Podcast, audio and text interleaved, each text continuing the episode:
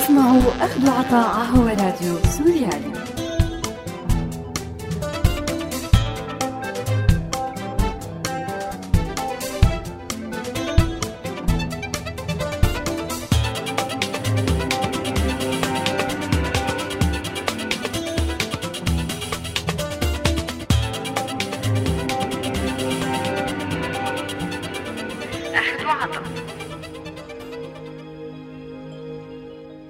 أعزائي المستمعين أهلا وسهلا فيكم. برحب فيكم بحلقة جديدة واستثنائية معي أنا رنيم من برنامج أخذ وعطاء على راديو سوريالي. الميل الإنساني للانتماء لمجموعة هو حالة موجودة ومرصودة بمختلف العلوم الاجتماعية والإنسانية. بيعزز حاجة الناس للشعور بالانسجام والتكامل وخاصة بعد إدراك البشرية لوجود خصائص متنوعة ومعقدة من الصعب توفرها بدون حالة من التنوع البشري والبيئي بتحمل ضمنها موارد اقتصادية واجتماعية وثقافية كبيرة. شلة المدرسة يمكن كانت أول حالات الشلالية يلي كان إلنا تجربة معها. وبمجرد خروجنا من بيئة المدرسة أدركنا مع الوقت أنه هالحالة منتشرة بدرجة كبيرة بكل مفاصل حياتنا. بداية مع البيئة الاجتماعية المحيطة فينا وانتهاء ببيئة العمل المتغيرة بكل مرحلة. الشلالية تعريفها ورصد أسبابها ونتائجها الفرد والمجتمع هو موضوع حلقتنا لليوم خليكن معنا.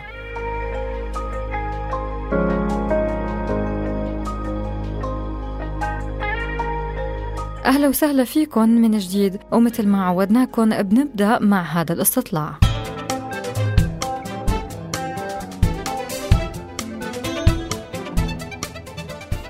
أول مرة وعيت إنك جزء من شلة.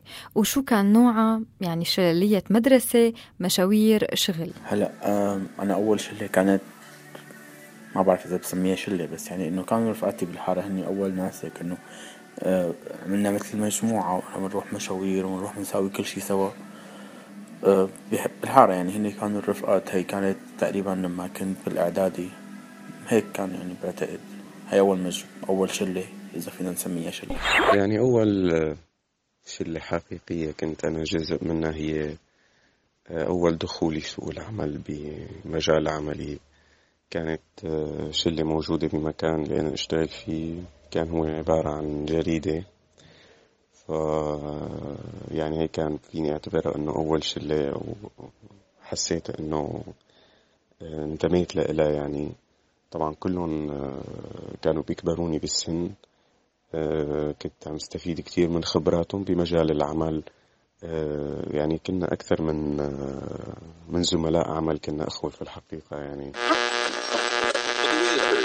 برأيك في ميل عام ليكون الإنسان جزء من شلة؟ وشو السبب؟ هلا أكيد إنه في ميل عند الإنسان إنه يكون منتمي لشلة أو فيني أنا أسميها مجموعة لأنه هو بحس أكيد إذا كان منتمي لمجموعة بعدد معين هو بيكون محمي بحس بالقوة أكثر من إنه يكون لحاله. فلهيك بظن إنه آه الإنسان بيميل لأنه يعيش بمجموعة أو بشلة أو منتمي يعني. إنه هو نوع من الانتماء آه لهيك بعتقد إنه في ميل عند الإنسان ليكون بمجموعة أو شلة. طبعا في ميل عام عند الإنسان. يعني الإنسان السوي هو عبارة عن كائن اجتماعي. يعني بعيدا عن الانطواء أو إنه ينزوي عن بنفسه عن الآخرين فهذا الشيء بيحقق آه هي النظرية إنه الإنسان هو كائن اجتماعي. أنا برأيي بالفطرة.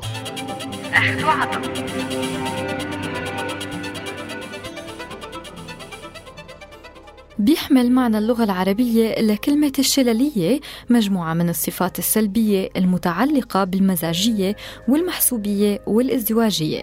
وهي من الصفات العامة يلي من الممكن تنطبق على أي شلة موجودة بمحيطنا. فحالات التناقض الموجودة بصفات مجموعة من الأفراد المتجمعين تحت هدف معين كبيرة من تعاملا مع بعضهم باحترام وبمزاج إيجابي وعدائيتهم تجاه أي فرد خارج عن المجموعة إضافة لتجاوبهم مع الحاجات المتعلقة بأفراد المجموعة مقابل التعاطي السلبي مع أي طلب صادر من فرد ما بينتمي لشلة.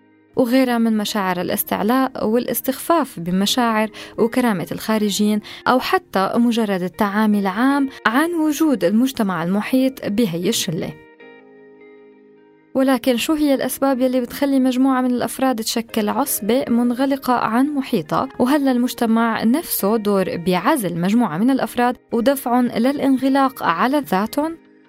بحسب التحليلات المرتبطة بعلم النفس والاجتماع ممكن يكون الدافع وراء تشكيل المجموعات الشللية عدة أسباب. منها قد يكون دافع شخصي متوفر لدى إنسان محب للسيطرة والسلطة ويلي بتدفعه لتشكيل مجموعة الهدف منها هو ممارسة هي الصفات وإخضاع مجموعة من الأشخاص لتحقيق رغباته وأهدافه.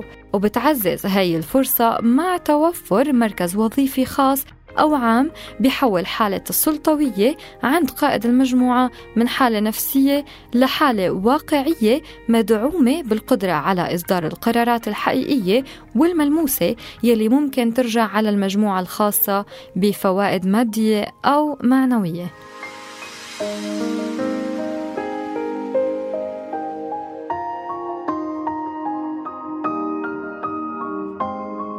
إلا أنه بحالات تانية ممكن تكون الشللية هي نتيجة لعزل المجتمع ورفضه لاختلاف آراء وممارسات مجموعة من الناس عن العادات والتقاليد الشائعة بالمجتمع.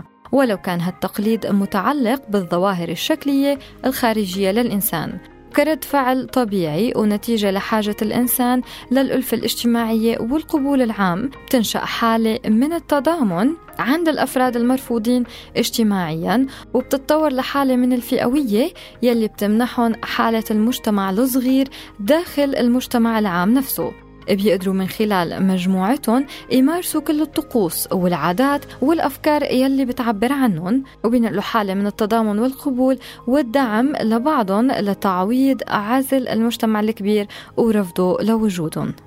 والأمثلة حول هالموضوع كتيرة منها مجتمع المطلقات بالبيئة يلي بترفض طلاق النساء وبتعتبره عار كبير ومجتمع المثليين يلي ما زال الرفض الاجتماعي إلهم موجود حتى بالدول يلي اعترفت وطورت قوانين خاصة بحقوقهم عم تسمعوا أخذوا عطاء على راديو سوريالي شو إيجابيات وسلبيات الشللية؟ وهل عانيت مرة من ظلم أو تمييز أو محاربة من شلة كانت موجودة بمحيطك؟ هلأ سلبيات الشللية أو الشلة المجموعة أكيد في سلبيات لأنه أو حسب بشو مثلا نفترض إنه إذا عنا بالفن أو بالثقافة الشللية فهي مضرة بتكون لأنه في فرص بتضيع على بعض الأطراف أو إذا شخص قرر إنه يكون ما منتمي لمجموعة أو مستقل فهو ما ما عنده الفرصة الكافية بحالات تانية تانية ممكن تكون الشلالية منيحة. آه، الحقيقة ما عندي مثال عن إنه تكون الشلالية منيحة إنه إلا إنه تكون هي تعطي قوة للشخص اللي منتمي لشلة معينة. آه، شخصيا إيه تعرضت مرة لإني يكون منبوذ بشلة أو بمجموعة. الحقيقة هو هذا الشيء كان وأنا كنت كمان بالإعدادي يعني هو كان هو على منحى طائفي يعني كان الموضوع إنه كانوا كلهم مجموعين من طائفة معينة. وأنا كنت مختلف من هاي الطائفة وهني قالوا لي إنه لأنه أنت مختلف آه، فأنت معنك معنا. فبعتقد كان هي لها تأثير سلبي. بس ما بعتقد إنه كملت معي بتأثيرها السلبي يعني. هلأ أنا بشوف إنه المجموعات ممكن تكون جيد شيء جيد وممكن تكون شيء سلبي. هلأ إذا حكينا آه، بزاوية ضيقة شوي. هي عن موضوع إنه الشلة المرتبطة بمكان عملك. طبعا لها إيجابيات كتير. يعني بتعزز الثقة بالنفس هي استفادة من الخبرات هي آه، تمكين علاقات آه، بشكل أمتن. ممكن تفتح لك آه، أبواب تانية على مواضيع أخرى توسع مداركك تتعلم أشياء جديدة أنت كنت ما بتعرفها. فهي أنا بعتبرها من الإيجابيات. السلبيات هي آه، يعني ممكن إنه آه، لخصها بفكرة إنه أحد الأشخاص اللي كان موجود معنا كان مراهن على فشلي بمجال عملي. آه، وكان دائما يعني إنه لا وإنت مستحيل تقدر تستمر بهالمجال إنت ما عندك هذا الحس الإبداعي ما عندك كذا كذا. فأنا هلأ وبعد من بعد مرور إذا فينا نقول عشر سنوات على هي القصة أنا وصلت لمحل هو ما قدر يوصله أبدا. شو الحلول والبدائل يلي ممكن تغني المجتمع عن وجوده ضمن شلة بالمدرسة أو العمل أو المحيط الاجتماعي؟ ما بعرف إذا ممكن نعمل نوادي مثلا أو نعمل آه، مثل مناسبات أو إيفنتات نجمع فيها الكل يكون الكل عنده هدف واحد آه، بس برجع بقول إنه أحيانا بيكون حلو العمل الجماعي ضمن مجموعة يعني مو الكل لازم يكونوا بس واحد. بس اذا إذا فرضنا نحن عم نحكي على الجانب السلبي بعتقد إذا عملنا مثلا إيفنتات هي بتجمع كل هدول الناس بمكان واحد يكون عندهم هدف واحد آه لازم يشتغلوا سوا. فبعتقد إنه بنقدر نحاول بشكل معين إنه نلغي هذا الموضوع. هلا في كتير بدائل يعني ممكن تغني الفرد عن بهالموضوع يعني إنه وجودك ضمن شلة هي الهواية. يعني أنت ممكن تعتمد أي هواية تمام وتعبي فيها وقتك. ممكن آه، توصلك لشيء أنت بدك إياه. وخاصة هون يعني بموضوع الغربة آه، كثير من الأصدقاء تفرقوا يعني كل حدا صار ببلد. فإلى حد ما أنت عم تكون وحيد بهذا البلد. فأنا عم بستعين عن هالموضوع بموضوع الهواية.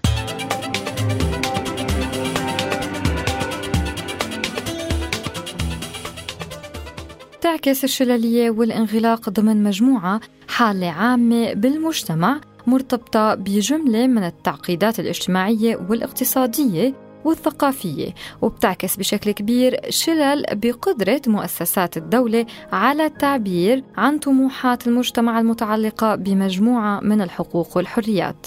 ومن أكثر الأمور المرتبطة بالشلالية وضوحا هي الشلالية المصاحبة للفساد الإداري سواء بالقطاع الخاص أو العام فغالبا بيترافق تعيين أو عزل موظف بمكان بيتمتع بسلطات معينة دخول أو خروج طاقمه الإداري الخاص فيه ويلي غالبا ما بيتبرر إما بتنظيف المؤسسة من مجموعة الأفراد الممثلين لحالة الفساد بالمؤسسة أو بتفسير مضحك متعلق بحاجة الشخص لجهاز إداري قادر على التفاهم والانسجام معه. وبيغطي حاجات المؤسسة من الاختصاصات المطلوبة لتحقيق هدف تحديثها وتطويرها وهالشي بيعكس بحسب محللين غياب كامل لاحترام مفهوم المؤسسات والخدمة العامة وبتحول الفترة الوظيفية من مرحلة تطوير للمؤسسة لفترة تحصيل أكبر قدر من المنافع الشخصية للموظف المسؤول وطاقمه الإداري. إضافة لخلق بيئة طاردة وقاتلة للكفاءات الموجودة ضمن المؤسسة نفسها يلي بتعاني من عدم التقدير لخبراتها وتهميش لرأيها ودورها بتطوير العمل المؤسساتي. وهالشي بنقدر نلمسه أثناء مراجعتنا للدوائر الرسمية الخاصة. وكيف منلاحظ أنه الموظف المحترم والكفؤ محارب من قبل باقي زملائه بالدائرة والمنتمين لشلة الفساد.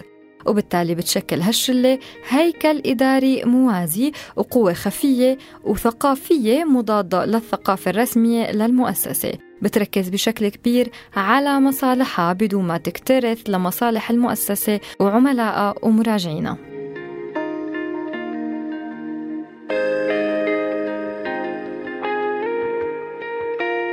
الشيء اللي اعتبروه خبراء وعلماء الثقافة التنظيمية تهديد كبير لثقافة المؤسسة لأن الثقافات الفرعية يلي بتنشأ عن الشللية بتتعمد تعطيل العمل المؤسسي وبترفض كل شيء بيهدد مصالحها ومناصبها سواء كان هالتغيير بالإجراءات أو السياسات أو استخدام التقنيات الحديثة. الوقائع حاليا بتشير لعدم وجود دراسات معمقة لرصد مدى انتشار ظاهرة الشللية ومدى خطورتها على المجتمع بالرغم من القدرة العامة على قياس دورها بتهميش حالة العمل الجماعي وإجبار الموظفين الجديرين على الانسحاب لحماية أنفسهم والمحافظة على لقمة عيشهم.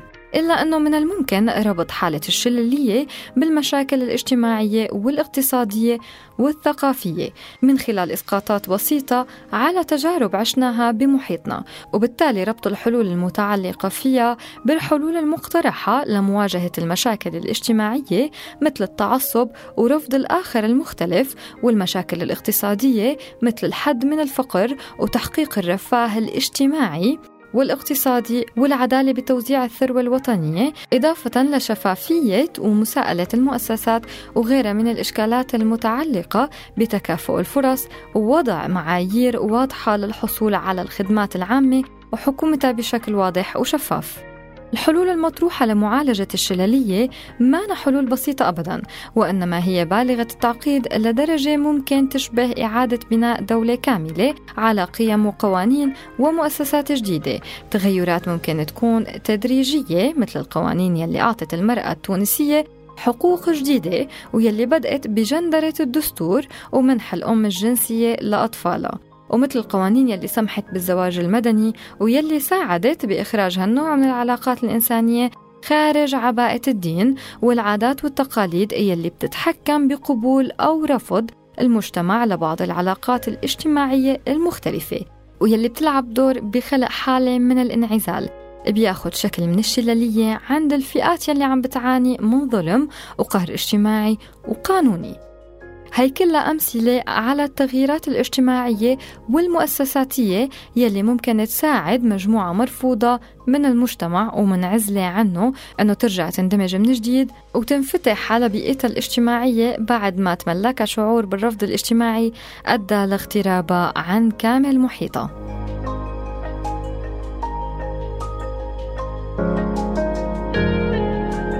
أما الأمثلة عن التغييرات يلي ممكن إحداثها بالمؤسسات لمعالجة مظاهر الشلالية بالعمل فبيتعلق جزء منها بتحسين أجور العمل وإمكان العاملين من الحصول على الاستقلال الاقتصادي يلي بيحميهم من الحاجة لتواجد ضمن مجموعة قادرة على تأمين موارد إضافية لأفرادها وإن كان بوسائل غير مشروعة.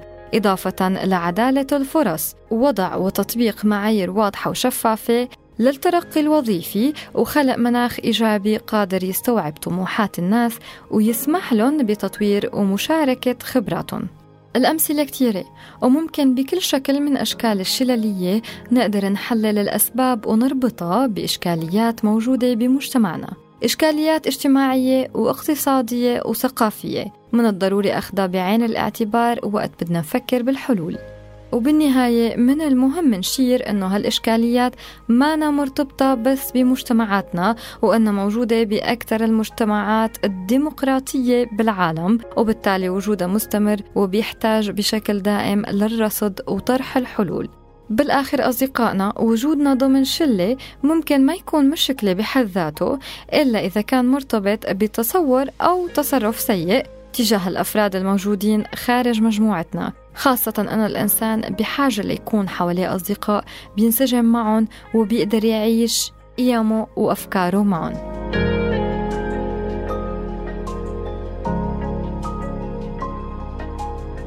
بنهاية الحلقة أصدقائي أنا بودعكم. كنت معكم أنا رنيم بحلقة استثنائية. لا تنسوا تتابعونا على موقعنا سوريالي dot com. وأرشيفنا بتلاقوه على ساوند كلاود وولفوا علينا FM من هون للأسبوع القادم كونوا بخير. bye bye